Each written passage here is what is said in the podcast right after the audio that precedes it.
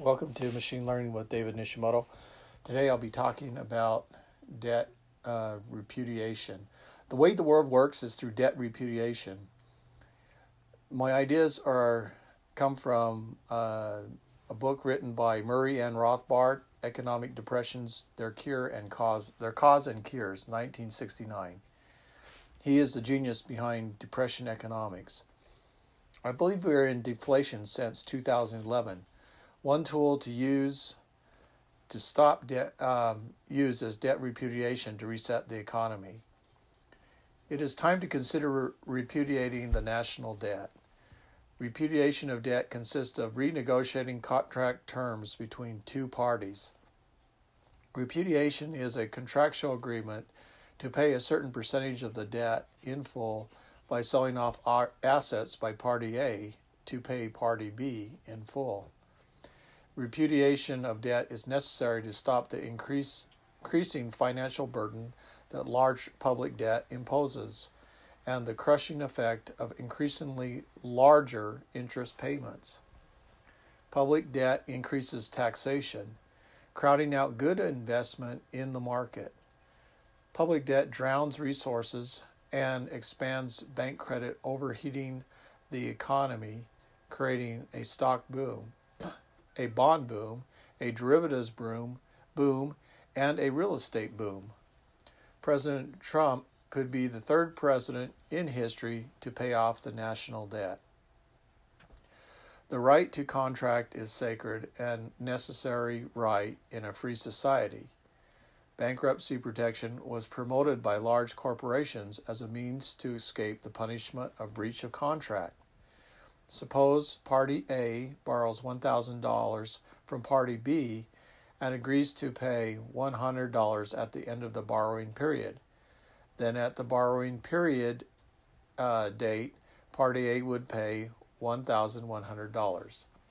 The repayment of the borrowed money plus the interest payment completes the transaction. Party A uses the money to increase revenues through sales and gains profits by earning more in sales than the cost of borrowing money. If the debtor fails to repay the loan, the creditor suffers and does not receive back his property. Money is property. The creditor's property rights are violated. Failure to repay back debt is a grave violation of contract law. Bankruptcy bypasses the enforcement of penalties for failure to pay back debt. Creditors are not allowed to get their property back. The law doesn't give creditors relief to force debtors to liquidate assets to settle debt owed. Bad investments are allowed to escape liquidation. Economic healing and correction was deferred. Companies making poor business decisions decisions were allowed to remain in business. Socialism has forced the distribution of property unfairly. Creditors respond by raising interest rates, or in other words, increasing the amount of money required to borrow a set amount of money for a certain period of time due to risk and bad debt write off. Bankruptcy violates the creditor's right to secure and enjoy his property. A good credit risk borrows a set amount of money paying a low rate of interest. The low rate of interest reflects the belief that the creditor will get his property back in full with interest. Government size and spending must be small to reduce the risk of non payment. When government borrows money, it is a pledge of future tax revenue to pay the principal and interest on the debt. Government does not sell products, therefore, it has no revenue. Repudiation of national debt could be negotiated by President Trump for 20 cents per dollar of debt. The repudiated debt payment could be funded by a sale of forest, public lands, and agricultural lands. The smaller debt amount would reduce future tax burdens and limit the size of government. Public debt is not a sacrosanct right to contract. Oligarchy accumulated the debt. Taxation on the debt is not voluntary. For example, Russia should not be forced to pay for the communist arms race of the Cold War. Why should Russians pay for the oligarchy they overthrew? The taxation of national debt provided no benefit to them. Government spending should never be to buy stocks in the stock market or money markets or mortgage backed securities. Government should not be in the business of investing. When a company debt exceeds its assets, the company is insolvent. The manager should be terminated and the company sold. Bankruptcy protections have allowed the rule of managers to continue with no lessons learned and poor business decisions to go unpunished. Justice is robbed. The free market is broken because good business cannot purge bad business. The cost of failure adversely affects economic growth and it increases the cost to the customer. The free market is not allowed to operate efficiently.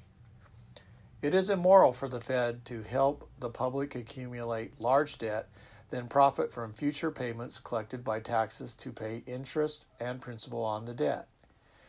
In a free market system, large public debt pushes out good investment, causing endless payments to a non growth sector of the economy. The amount of public debt should never be justified on the basis of ratio of assets to debt. Instead, the national debt should be no more than a single digit percentage of gross domestic product. The printing of money to pay for debt is inflationary. Inflation is bad. A dollar should not devalue over time. In the Book of Mormon, the Nephites connected their trade to silver and gold weights to be exchanged for certain measures of wheat. The weights and measures of commodities remain stable and constant over time. Money should be warehoused in banks. Their values should remain the same over time, su- suggesting a 0% inflation. The Treasury should not authorize the Fed to print money to pay for servicing the national debt. In short, I have expressed concern about inflation overheating the economy. I also have expressed reservation about paying back national debt with expensive money during deflation. In my opinion, the economy has been in a deflation since 2011, and the debt payments are painful. Why should we, be forced to pay for the debt accumulated by an oppressive oligarchy? Debt repudiation makes sense. Public debt is not sacrosanct. Public debt does not operate like private debt. Private debt defends the right to contract and get back one's property. Private capital cannot be diverted endlessly to pay for public debt that has grown too large to fail. Repudiation will relieve the taxpayer from higher tax burdens and will be better off and able to breathe easier.